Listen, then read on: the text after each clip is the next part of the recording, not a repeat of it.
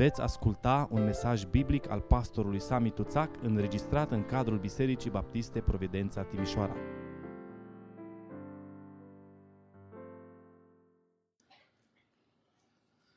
Doi Tesaloniceni, capitolul 2, de la versetul 1 la versetul 17. Pagina 1162. Cât privește venirea Domnului nostru Isus Hristos și strângerea noastră la oaltă cu El, vă rugăm, fraților, să nu vă lăsați clătinați așa de repede în mintea voastră și să nu vă tulburați de vreun duh, nici de vreo vorbă, nici de vreo epistolă, ca venind de la noi, ca și cum ziua Domnului ar fi și venit chiar. Nimeni să nu vă amăgească în vreun chip, căci nu va veni înainte să fi venit lepădarea de credință și de a se descoperi omul fără de legii, fiul pierzării, potrivnicul, care se înalță mai pe sus de tot ce se numește Dumnezeu sau de ce este vrednic de închinare. Așa că se va așeza în templul lui Dumnezeu, dându-se drept Dumnezeu. Nu vă aduceți aminte? Cum vă spuneam lucrurile acestea când eram încă la voi? Și acum știți bine ce îl oprește ca să nu se descoperă decât la vremea lui. Căci taina fără de legii aș și început să lucreze. Trebuie numai ca cel ce o oprește acum să fie luat din drumul ei. Și atunci se va arăta acel nelegiuit pe care Domnul Isus îl va nimici cu suflarea gurii sale și îl va prăpădi cu arătarea venirii sale. Arătarea lui se va face prin puterea satanei, cu tot felul de minuni, de semne și de puteri mincinoase. Și cu toate amăgirile nelegiuirii pentru cei ce sunt pe calea pierzării, pentru că n-au primit dragostea adevărului ca să fie mântuiți. Din această pricină, Dumnezeu le trimite o lucrare de rătăcire ca să creadă o minciună. Pentru ca toți cei ce n-au crezut adevărul, ce au găsit plăcere în nelegiuire, să fie osândiți. Noi însă, frați prea iubiți de Domnul, trebuie să mulțumim totdeauna lui Dumnezeu pentru voi, căci de la început Dumnezeu v-a ales pentru mântuire în sfințirea Duhului și credința adevărului. Iată la ce v-a chemat El prin Evanghelia noastră, ca să căpătați slava Domnului nostru Isus Hristos. Așadar, fraților, rămâneți stari și țineți învățăturile pe care le-ați primit fie prin viu grai, fie prin epistola noastră. Și însuși Domnul nostru Isus Hristos și Dumnezeu Tatăl nostru care ne-a iubit și ne-a dat prin harul său o mângâiere veșnică și o bună nădejde, să vă mângâie inimile și să vă întărească în orice lucru și cuvânt bun. Amin. Vă rog să luați loc. Dacă vă amintiți, de data trecută, erau trei grupuri de oameni care tulburau liniștea bisericii din Tesalonic. Primul grup erau cei care persecutau biserica. Mă uitam ieri, cred, la zone unde Biserica lui Hristos este persecutată astăzi. Mă uitam la dezastru pe care teroriștii din Boko Haram l-au făcut din nou în Nigeria zilele astea. Biserici arse, creștini omorâți, persecuții.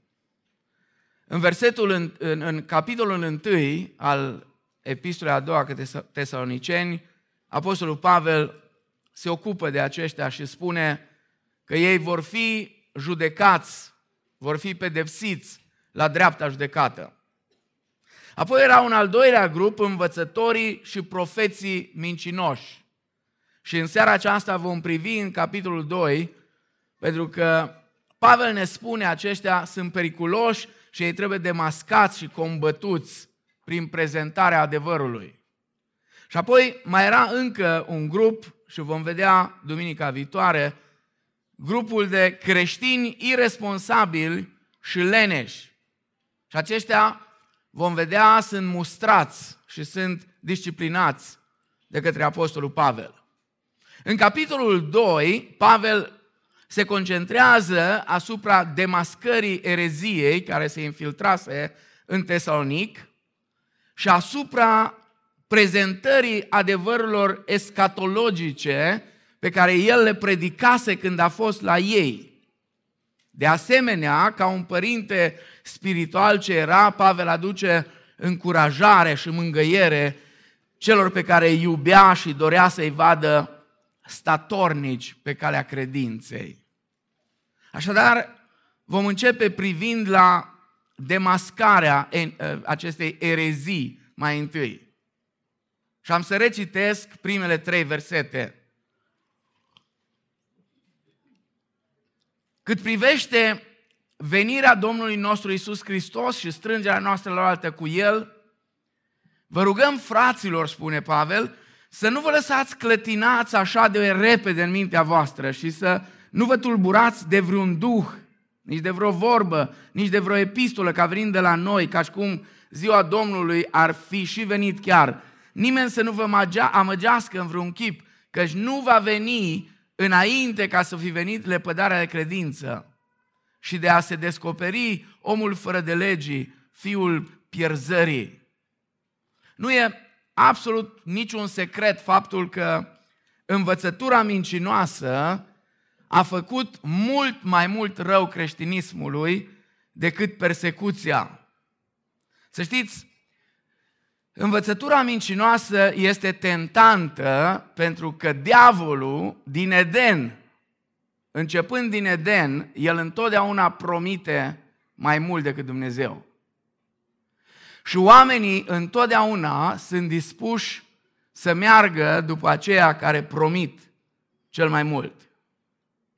Atacul intelectual împotriva creștinismului este adesea mai dezastruos decât cel fizic.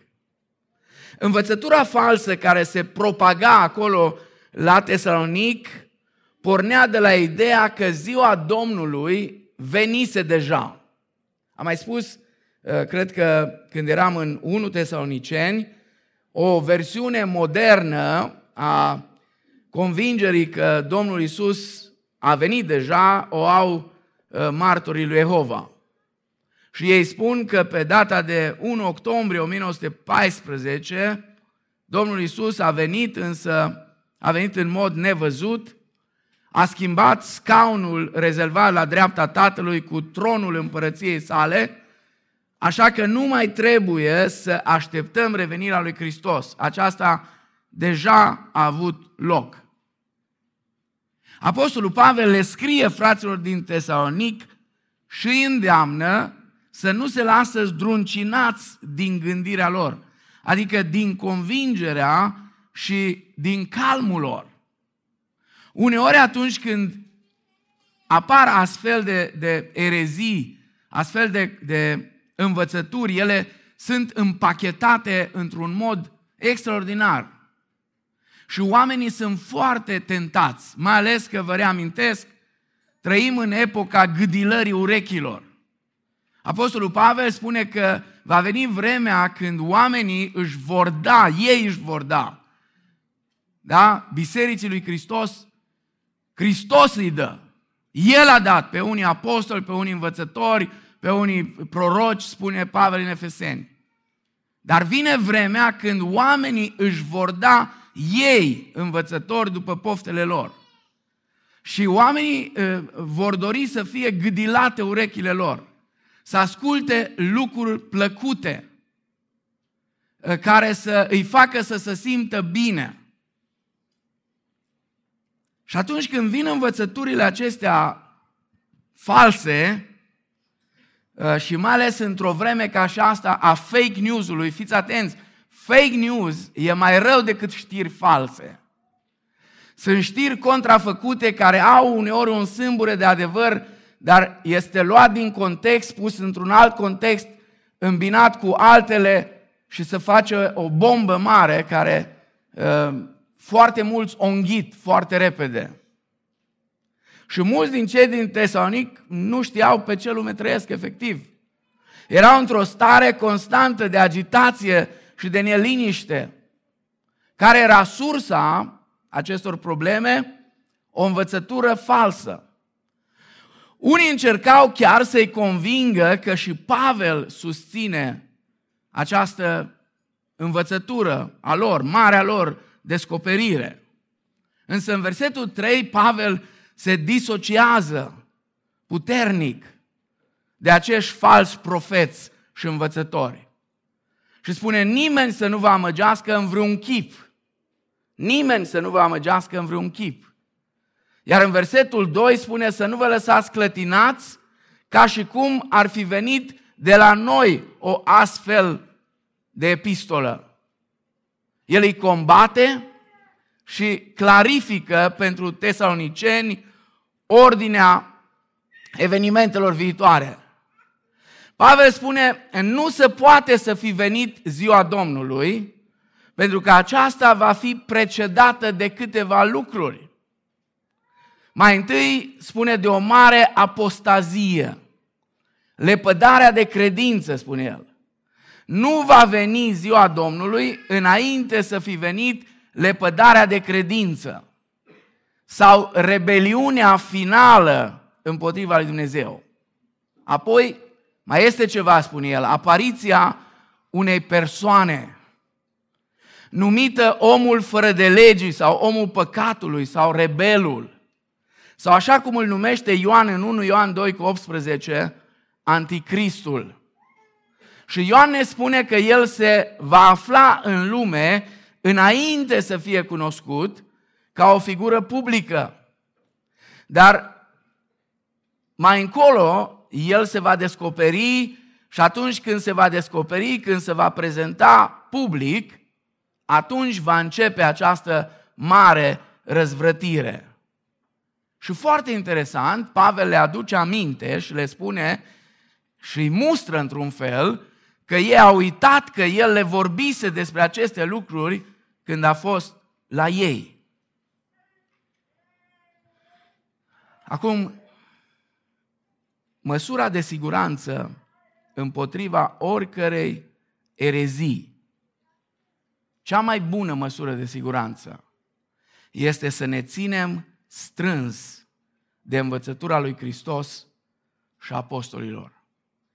Loialitatea față de Scriptură este singura șansă de a rămâne neclintiți în credința noastră într-o vreme în care înșelăciunea este atât de perfidă încât spune Domnul Isus însuși în Matei 24 cu 24, înșelarea de la final va fi atât de mare încât dacă va fi cu putință, dacă ar fi cu putință, iar induce în eroare chiar și pe aleșii lui Dumnezeu. Din ceea ce spune Domnul Isus, înțelegem că înșelăciunea din zile din urmă va fi atât de intensă încât milioane și milioane și milioane de oameni vor fi prinși de această înșelăciune. Acum, dați-mi voie să vă spun cu durere. Priviți numai la mulțimile care urmează pe acei profeți mincinoși care promit vindecarea miraculoasă, care promit prosperitate financiară. Chiar și la noi acum. Am văzut recent o biserică care trebuia să strige șapte de aleluia. Aleluia numărul 1, aleluia numărul 2 și la aleluia numărul 5 când au strigat, toți banii din lumea asta au venit spre ei. Banii au început să pună în mișcare, toți au venit spre ei. Și oamenii strigau. Casa de nebunie nimic. Numai că era plin. Era plin. nu-mi place să mă uit prea mult la ce fac alții. Dacă îmi văd că o mie și ceva de oameni urmăresc pe cineva care vorbește, îmi dă de gândit. Și ispita e la un deget numai de apăsat. Și am vrut să văd ce le spune omul de stau 1200 de oameni să uită. Povești. Povești. Povești frumoase, dar povești.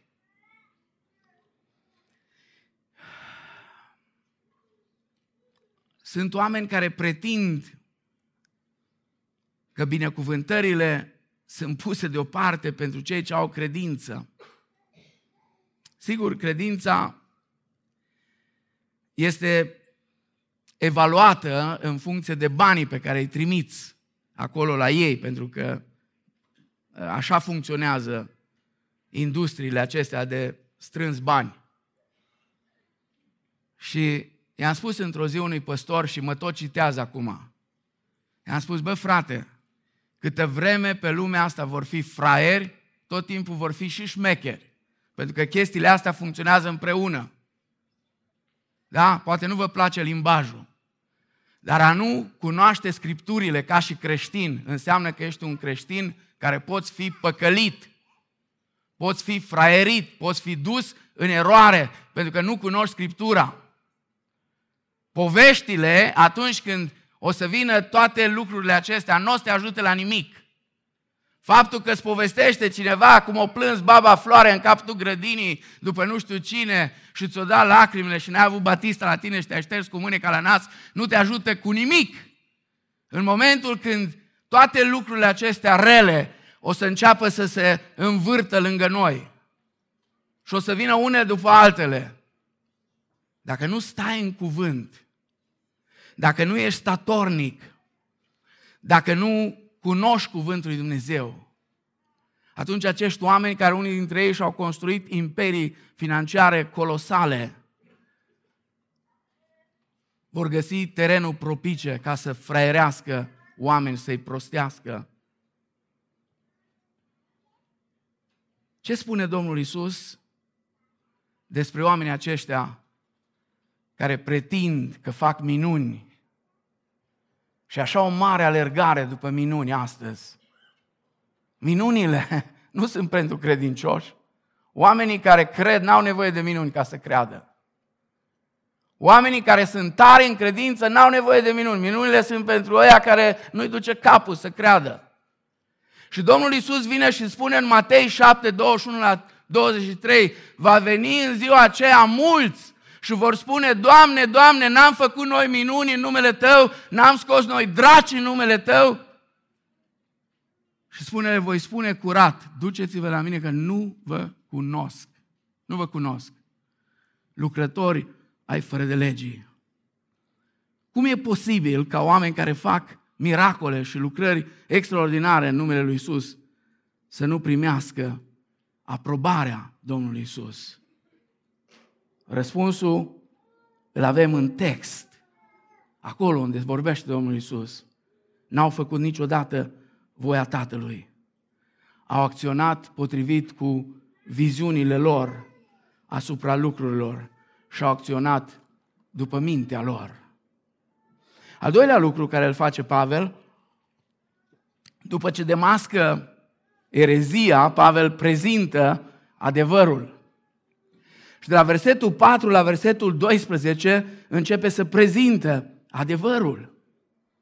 Pentru a corecta învățătura aceasta primită de tesaloniceni, Apostolul Pavel nu se rezumă doar la o respingere, ci trece la prezentarea adevărului. Și ideea esențială subliniată de către Pavel este că răzvrătirea va precede revenirea lui Hristos. Pavel nu neagă caracterul neașteptat și brusc al parusiei pentru cei necredincioși. Rog, rețineți. Pentru cei necredincioși, venirea lui Hristos va fi bruscă și neașteptată. Pentru noi, potopul n-a fost neașteptat. Dacă ar fi fost neașteptat, nu și-ar fi bătut capul 120 de ani să construiască corabel, să mai și râdă toată lumea de el că și-a pierdut mințile. Nu, pentru el alți a fost brusc și neașteptat, pentru noi nu. Pentru copiii lui Dumnezeu, revenirea lui Hristos nu va fi nici bruscă, nici neașteptată. A, da, nu vom ști exact ziua, nici nu-i treaba noastră. Dar Domnul Iisus spune la un moment dat, când veți vedea toate aceste lucruri, spune în Matei 24, să vă ridicați privirile în sus, că izbăvirea voastră este aproape. Izbăvirea voastră este aproape. Dar cei credincioși nu vor fi luați prin surprindere, din două motive, spune Pavel aici.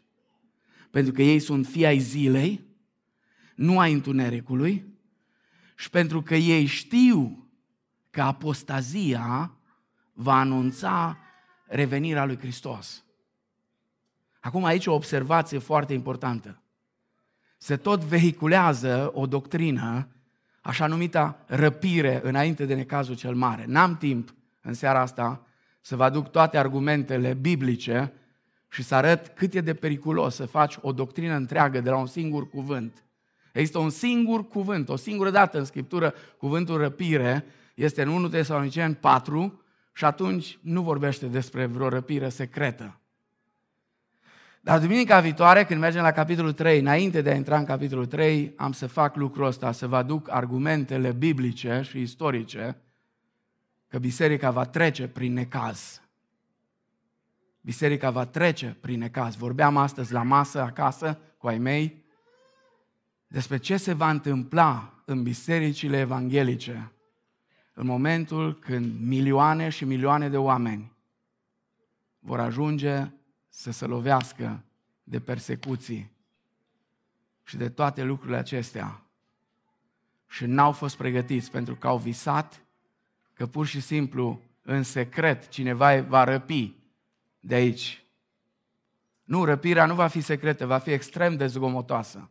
Chiar acolo în 1 Tesaloniceni 4 spune că însuși Domnul cu un strigăt, cu glasul unui arhanghel și cu trâmbița lui Dumnezeu, ce secret e ăla?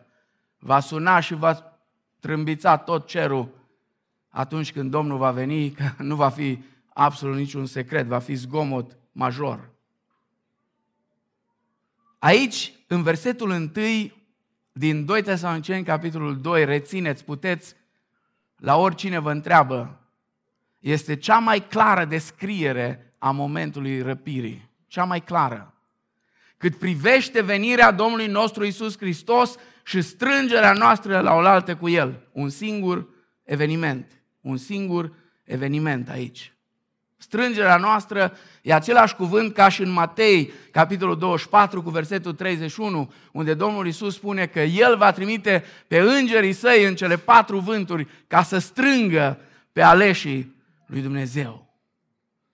În versetele 3, partea a doua și versetul 4, Apostolul Pavel îl descrie pe cel care va fi conducătorul răzvrătirii finale. Omul fără de legii, în întregime ostil domniei legii, fiul pierzării, e numit aici, adică destinul său va fi pierzarea, potrivnicul față de Dumnezeu, devotat față de tot ceea ce este nelegiuire, cel care se înalță mai presus de tot ceea ce se numește Dumnezeu.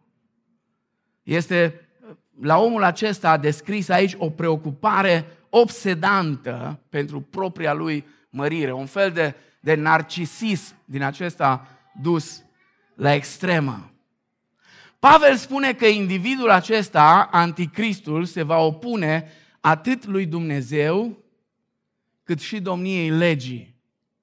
În versetul 3 este omul fără de legii numit, iar în versetul 8 îl numește acel nelegiuit. El va sfida legea morală, nu va exista pentru el absoluturi morale. N-am timp acum. Cu ani de zile în urmă, când am studiat pe cartea Daniel și mi-am făcut inclusiv teza de licență din Daniel. Una din concluziile la care am ajuns atunci, cu ani în urmă, era 1998, când am scris teza aceasta, 1998, unii poate nici nu erați născuți, concluzia la care am ajuns nu fac caz de ea. E o opinie. Că anticristul va fi un gay, un homosexual. În cartea Daniel sunt niște descrieri atât de interesante care duc înspre această uh, concluzie. Nu știu dacă va fi așa neapărat, dar asta a fost concluzia mea după studiile care le-am făcut atunci, la vremea respectivă. Omul acesta va sfida și legea morală și va sfida și legea civilă.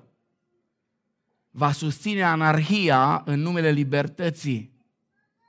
Și Domnul Isus a vorbit în Matei 24 despre această vreme, iar în Matei 24 cu 12 spune că din cauza înmulțirii fără de legii, dragostea celor mai mulți se va răci. Iar în Timotei, Apostolul Pavel, când vorbește despre zile din urmă, spune să știi că zile din urmă vor fi vremuri grele, vremuri de criză. Și folosește la un moment dat expresia fără dragoste firească. Oamenii vor fi fără dragoste firească. O traducere mult mai bună spune fără dragoste familială. Și atunci când mă gândesc la asta, pot să înțeleg de ce Maleahi spune în ultimul verset că va trimite înainte pe Ilie ca să întoarcă inima părinților spre copii și a copiilor spre părinți, ca nu cumva la venirea mea să lovesc țara cu blestem. Fără dragoste familială, rețineți asta. Din pricina înmulțirii fără de lege, dragostea celor mai mulți se va răci. Și apoi versetul 4 spune potrivnicul care se înalță mai pe sus de tot ce se numește Dumnezeu sau de ce este vrednic de închinare, așa că se va așeza în templul lui Dumnezeu dându-se drept Dumnezeu. Va avea o lipsă crasă de respect pentru Dumnezeu, va ajunge să se autoproclame Dumnezeu. Și rețineți, va interzice închinarea înaintea lui Dumnezeu și va pretinde pentru sine această închinare. Acum, știți că evreii încearcă să rezidească templu. Nu vreau să intru în detalii. Dar s-ar putea, s-ar putea ca templu pe care îl rezidesc, fără să vrea, fără să-și dea seama, ei gândesc acum mai mult politic decât spiritual. Pentru că nu poți să gândești o refacere spirituală a Israelului fără Mesia. Iar Mesia e Iisus Hristos, nu e altul. Nu e alt Mesia. Oricât așteaptă ei altceva, Mesia este Iisus, Domnul. Și s-ar putea ca templul acela care el construiesc să-l construiască fără să vrea, fără să-și propună asta, tocmai pentru anticrist, care se va așeza în templul lui Dumnezeu, dându-se drept Dumnezeu. Însă o altă interpretare, pentru că până la urmă, în contextul noului legământ, biserica este templul lui Dumnezeu. O altă interpretare este că s-ar putea și s-ar putea ca ambele să fie adevărate. Ca anticrist să se pună cumva în fruntea bisericii nominale, a celor care doar se numesc creștini. De aceea, la unii dintre noi, de-a dreptul, ni se zburlește părul când auzim de ecumenism din acesta în care catolicii și ortodoxi și nu știu care vin toți și spun hai să, ortodoxii nu prea spun, că ei nu prea cu asta. Și hai să venim toți împreună. Și alții mai îndrăzneți spun, hai să venim și cu musulmani împreună. Hai să venim și cu toți, că până la urmă toți avem un singur Dumnezeu. De aceea, Colaborarea interconfesională este una și sunt vremuri când avem nevoie de ea. Ecumenismul acesta politic este cu totul altceva. Și trebuie să fim foarte, foarte atenți la lucrurile acestea. Observăm de aici, din textul acesta, că anticristul va lupta atât împotriva lui Dumnezeu, cât și a legii. Și că obiectivul său final nu este anarhia, ci totalitarismul. Nu vreau să intru în detalii, că unii imediat o să mă acuzați că fac politică. Dar ca un fin observator al vieții politice internaționale, e boală veche la mine, de familie. E o chestiune care n-am timp să vă explic, cum am luat-o de la tata, așa cum le-am luat pe toate, am luat-o și pe asta. Dragostea de carte, de istorie, de tot ce mișcă. Dar vă spun deschis, niciodată, absolut niciodată în istoria lumii, în majoritatea țărilor din lume, n-au fost atât de mulți oameni la nivel de conducere atât de vulnerabili din cauza corupției, din cauza a multe lucruri, ba, parcă tocmai cei care au fost cel mai vulnerabili au fost cel mai bine susținuți ca să fie duși acolo, ca să poată fi controlați pe urmă și manipulați în toate direcțiile. Și una din manipulările la, la zi astăzi este că vrem o altfel de politică. Vrem să distrugem tot ce a fost vechi și vrem să clădim ceva nou. Să știți că nu-i nouă povestea. Prin anii 70, când a început mișcarea hippie, cu Beatles și cu ăștia care hai să distrugem tot, Billy Graham s-a dus între ei și le-a zis, bă băieți, ok, hai că eu vă ajut, că și eu vreau ceva nou. El a și scris o carte, Oameni noi, pentru o lume nouă. Hai că vă ajut eu să dărâmăm toate gardurile care spuneți voi de ele. Vrem libertate, vrem emancipare, vrem tot, tot, tot. Hai, tot dărâmăm tot, dar am o întrebare pentru voi. Ce puneți în loc? Ce vreți să puneți în loc? Vreți să dărâmați tot, toate zidurile? Și vă atrag atenția, eu nu vă critic, doar vă atrag atenția. Vă iubesc din toată inima, dar uitați-vă inclusiv la imnologia generației creștine de astăzi, care are mult de a face cu dărâmare de ziduri, cu rupere de lanțuri și așa mai departe. Aveți grijă. Nu știu exact cine transmite toate mesajele astea, dar ideea știți care e până la urmă? Să ne pierdem încrederea în orice e autoritate, ca să ducă asta la anarhie. Și atunci când va veni cineva și va spune, uite, eu am soluția pentru pace, pentru ordine, pentru libertate, pentru tot ce vreți voi. Și vă mai spun ceva, niciun dictator pe lumea asta democrată n-a ajuns așa din senin, ci cu votul oamenilor. Și pe Hitler l-au votat oamenii, și pe Stalin, și pe Lenin, și pe o grămadă. Oamenii au votat.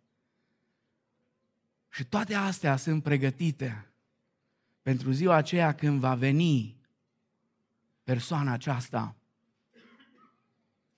Sigur ne întrebăm cine este această persoană. Din două motive ar trebui să fim foarte atenți la interpretări.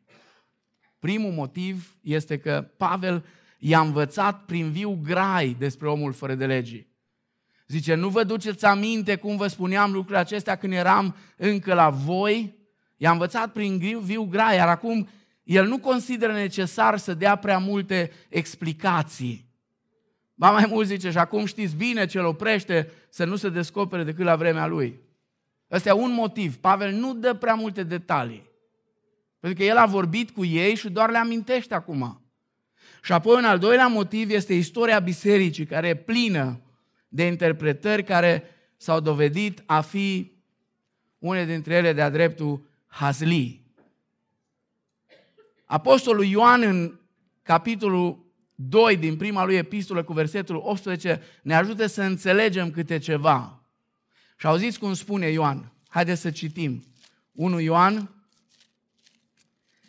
capitolul 2 cu versetul 18. Copilașilor, este ceasul cel de pe urmă.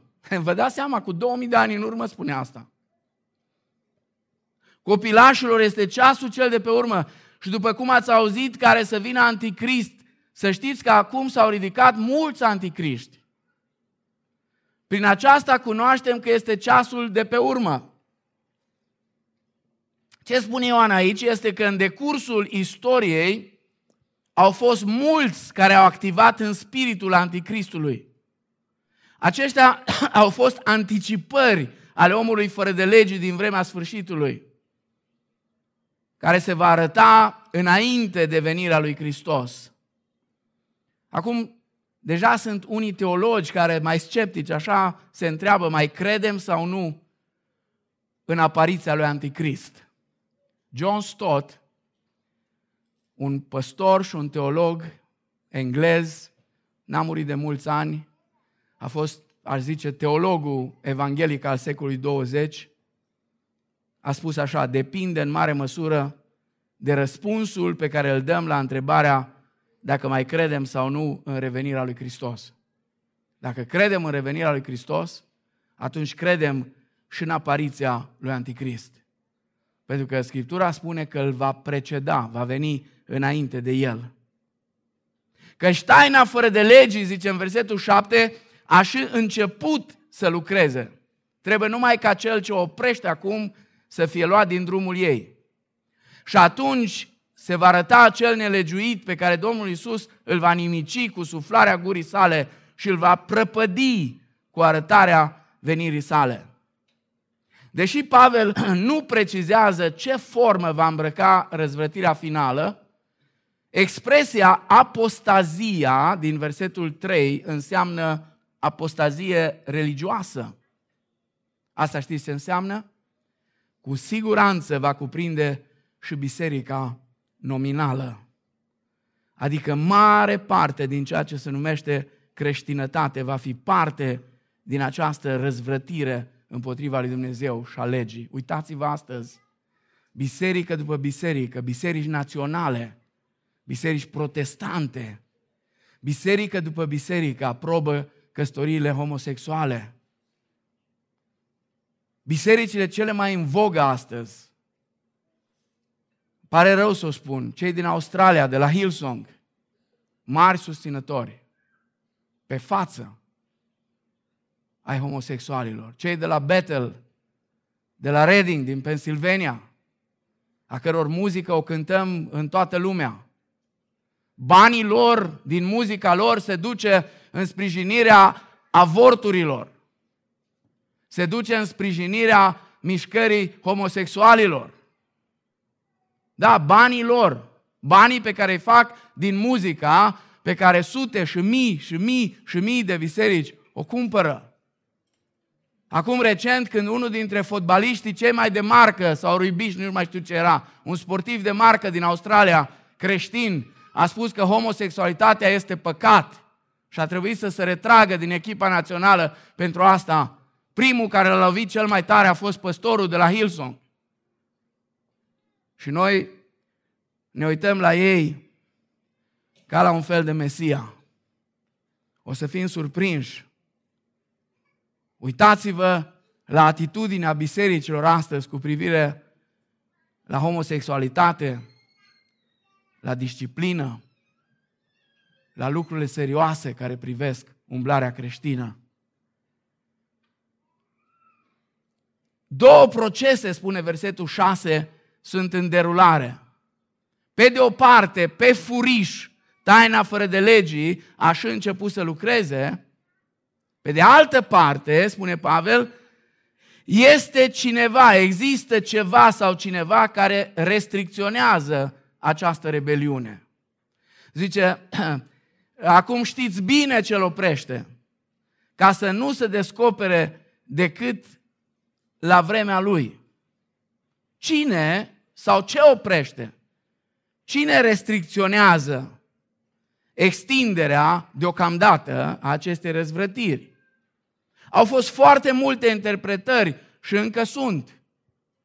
Unii au spus că biserica, alții au spus că Duhul Sfânt.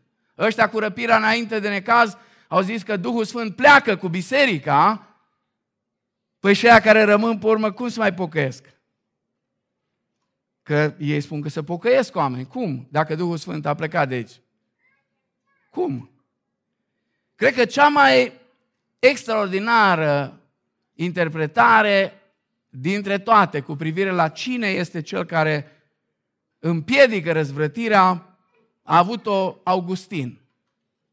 Augustin, ca o reacție împotriva speculațiilor și de atunci, încă din vremea lui, a spus așa, mărturisesc sincer că nu am idee despre ce vorbește Pavel. Nu am idee despre ce vorbește Augustin. Asta a fost teolog teologul cel mai de marcă al bisericii atunci. Patru observații folositoare pentru noi. Prima, piedica aceasta operează în acest moment. Opera chiar atunci când Pavel scria și împiedică izbucnirea răzvrătirii. A doua observație, putem folosi pronumele masculin, el, pentru a descrie piedica aceasta. Și piedica aceasta este atât la genul neutru cât și masculin. 3. La momentul potrivit, acest ceva sau cineva va fi îndepărtat, iar îndepărtarea va declanșa asaltul final, arătarea anticristului și apoi revenirea lui Hristos. Și o a patra observație, trebuie să existe un motiv pentru care Pavel alege să le scrie tesalonicenilor care posedau aceste informații. Pentru că el le spune, vă aduceți aminte că eu v-am spus lucrurile acestea, însă dintr-un motiv anume el vorbește într-un mod enigmatic. Spuneam, eh, unii au interpretat că piedica ar fi Duhul Sfânt sau biserica. Biserica nu are cum să fie, pentru că biserica întotdeauna este la feminin. Nu e la masculin sau la neutru. Alții au spus că e vorba de Pavel, de vestirea Evangheliei. Unii au spus, și aici este una dintre cele mai plauzibile interpretări, că cel care stă în calea răzvrătirii ca să-și dea drumul cu totul este Arhanghelul Mihail. Pentru că el întotdeauna este văzut ca și comandantul oștirii lui Dumnezeu. Ca și cel care o crotește pe copiii lui Dumnezeu. Tertulian însă și alți teologi de la el încoace a spus că ce oprește pe anticrist să se dezvăle cu totul este puterea și autoritatea statului. Atâta vreme cât statul încă ține lucrurile în control, nu se poate ajunge peste tot la haos. Dar dorința de a se întâmpla haos în toată lumea este foarte mare. Lipsa absoluturilor morale și sunt foarte multe încercări și foarte multe lupte pentru libertate, tot felul de libertăți pentru toată lumea. Numai că ar trebui să citim cu atenție că de fapt e vorba de anarhie. Și într-o zi, nu știu exact dacă e vorba de autoritatea statului sau de Arhanghelul Mihail sau e altceva. Într-o zi însă, piedica aceasta va fi dată la o parte. Și atunci, cel care are această misiune de la cel rău, va porni răzvrătirea aceasta. Și auziți acum versetul 9. Arătarea lui se va face prin puterea satanei, cu tot felul de minuni, de semne și de puteri mincinoase. Venirea lui Anticrist va fi o parodie deliberată a celei de-a doua venire a lui Hristos. Arătarea lui, spune, se va face prin puterea satanei, cu semne, cu minuni, cu puteri mincinoase. Va încerca să imite lucrarea lui Hristos, care a fost o lucrare acreditată de semne și minuni. Să fim foarte atenți. Amăgirea va fi cu atât mai mare cu cât există asemănări între venirea Anticristului și venirea lui Hristos. Domnul Isus însuși, vă rog notați versetul ăsta că e foarte important. La Ioan capitolul 5 cu versetul 43 spune, eu am venit în numele Tatălui meu și nu m-ați primit. Va veni unul în numele Lui și pe acela îl veți primi. Știți ce e trist? Și evreii, poporul evreu, vor fi dintre cei care îl vor primi. Foarte trist. Și ei îl vor primi. Să fim foarte atenți, amăgirea va fi cu atât mai mare cu cât mulți oameni habar n-au despre cuvântul lui Dumnezeu și despre ceea ce Scriptura vorbește cu privire la revenirea lui Hristos. Ambele vor fi personale, atât venirea Anticristului cât și venirea lui Hristos, vizibile și pline de putere și mulți vor fi amăgiți. De ce? Pentru că n-au primit dragostea adevărului ca să fie mântuiți, spune versetul 10. Ai grijă pentru că în spatele mari amăgiri se află marele refuz, adică îl respingi pe Hristos astăzi, mâine îl vei accepta pe Anticrist, cu siguranță. Și apoi spune în versetul 11, din această pricină, Dumnezeu le trimite o lucrare de rătăcire ca să creadă o minciună. Minciuna înseamnă respingerea adevărului că Dumnezeu este Dumnezeu și acceptarea pretenției că anticristul este Dumnezeu. Și spune Dumnezeu îi va lăsa pradă orbirilor proprii. Pentru ca toți cei ce n-au crezut adevărul, ce au găsit plăcere în nelegiuire să fie osândiți. De ce n-au crezut adevărul? Pentru că au găsit plăcere în nelegiuire, adică au făcut din păcătoșenie alegerea lor deliberată. Haideți să sistematizăm ceea ce spune Pavel și vom vedea cât de înfricoșător este totul. Oamenii care își găsesc plăcere în păcat, în nelegiuire, refuză să creadă adevărul. Apoi intervine satana și amăgește. Și apoi Dumnezeu însuși le trimite o amăgire puternică, lăsându-i pradă minciunii pe care au ales-o. Și rezultatul sunt condamnați și pierd. Singura armă de protecție împotriva amăgirii este iubirea binelui și adevărului, adică a lui Isus. Pentru că El este adevărul, El este calea, El este viața. Acum ne aflăm în perioada piedicii, în care puterea nelegiuirii nu se poate manifesta liber cu toată intensitatea, dar va urma curând perioada răzvrătirii. Piedica va fi înlăturată și nelegiuirea se va manifesta la maxim. Dacă până acum am crezut că am văzut tot ce se poate vedea, dați-mi voie să vă spun că n-am văzut mai nimic. N-am văzut mai nimic din ce se va putea vedea odată ce această piedică care împiedică răzvrătirea să devină maximă va fi luată din cale. Dar în sfârșit va veni vremea răsplății. Domnul Iisus va veni, îl va nimici pe anticrist. Iar cei ce au crezut minciuna lui vor fi condamnați. Acesta este programul escatologic al lui Dumnezeu.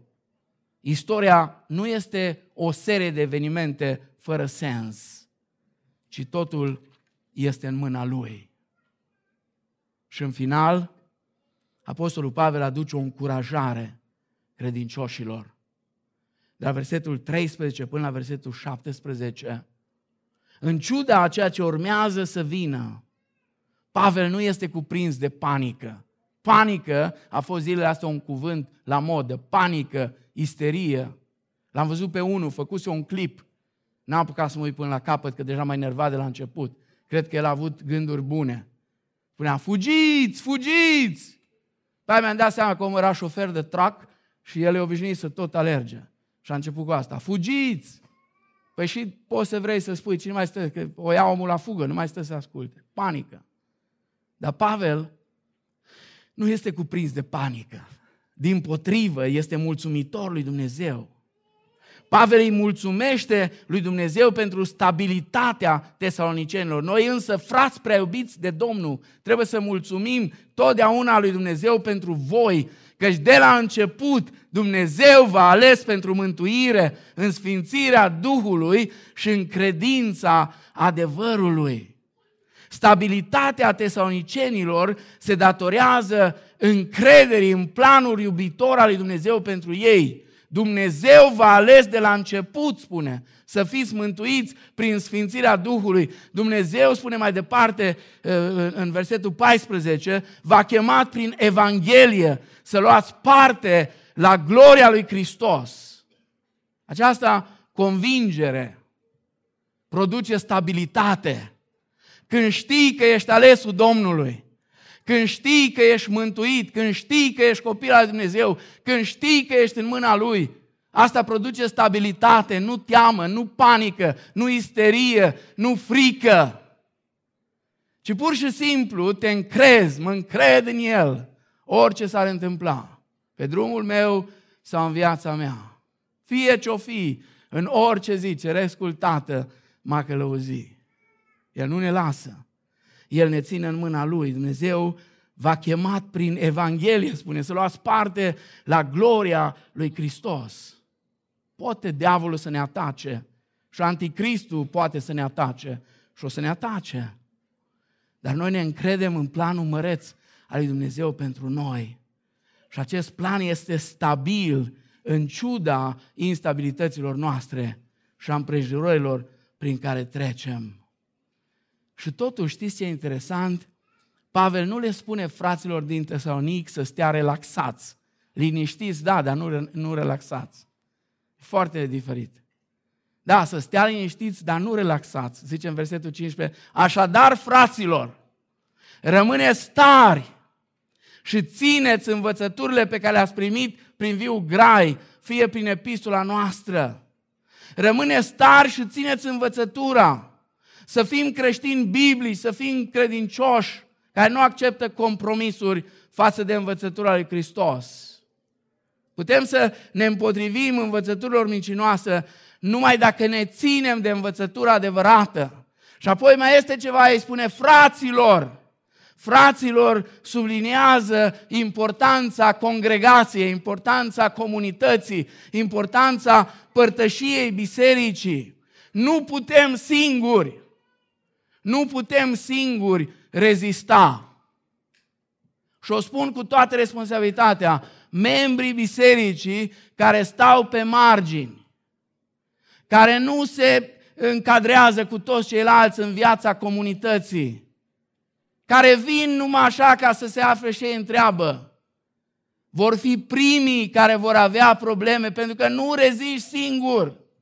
Avem nevoie unii de alții, inclusiv pentru a înțelege Scripturile, ca să nu ne trezim că înțelegem prostii și credem prostii. Avem nevoie unii de alții.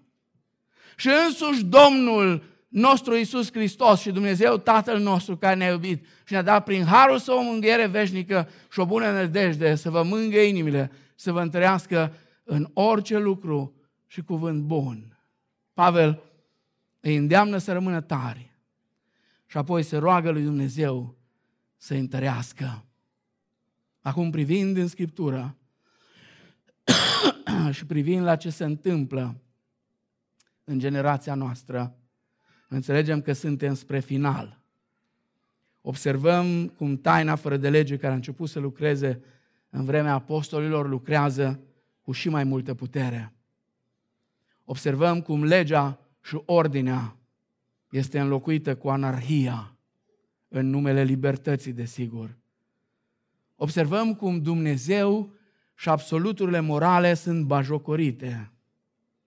Observăm cum dragostea celor mai mulți creștini s-a răcit.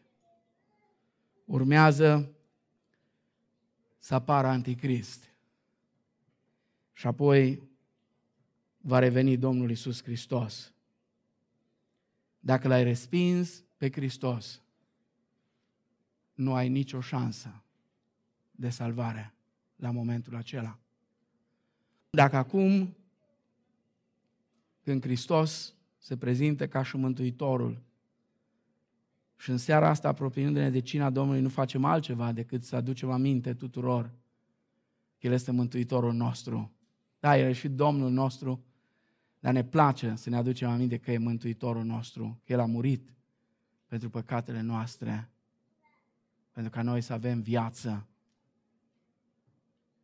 Dacă îl respingi pe Hristos acum, atunci nu vei avea nicio șansă. Vei fi în marea mulțime de oameni care se va încolona după Anticrist. Vă atrag atenția, n-am spus-o. Anticrist, într-o traducere corectă din original, nu înseamnă neapărat împotriva lui Hristos, deși el va fi împotriva lui Hristos, ci înseamnă imitația lui Hristos.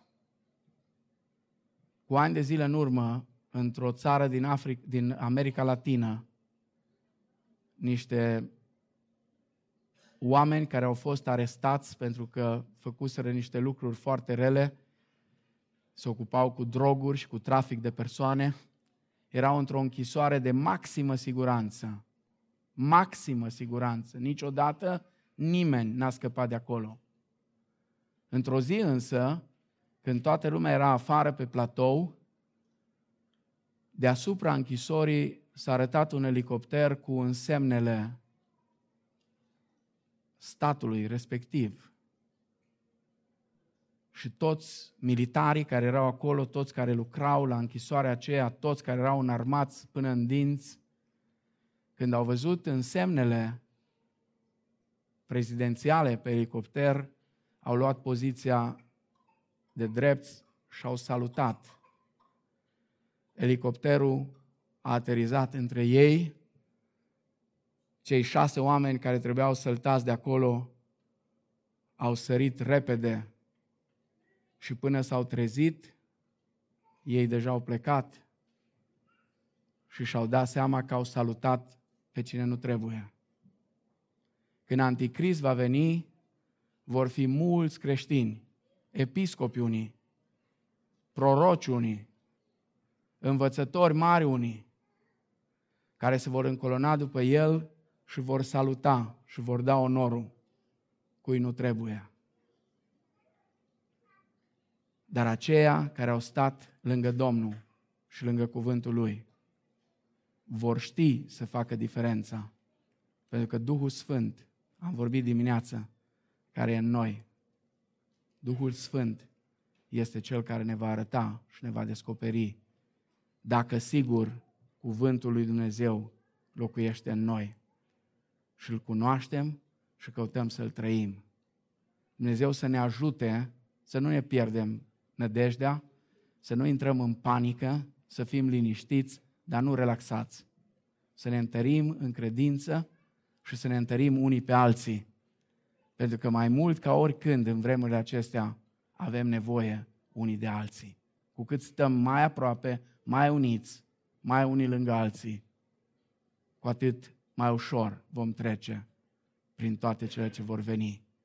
Și în final, Domnul va veni și așa cum spune în 1 Tesaloniceni, ne va lua la El și vom fi totdeauna cu Domnul.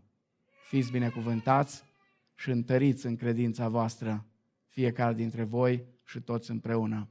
Amin.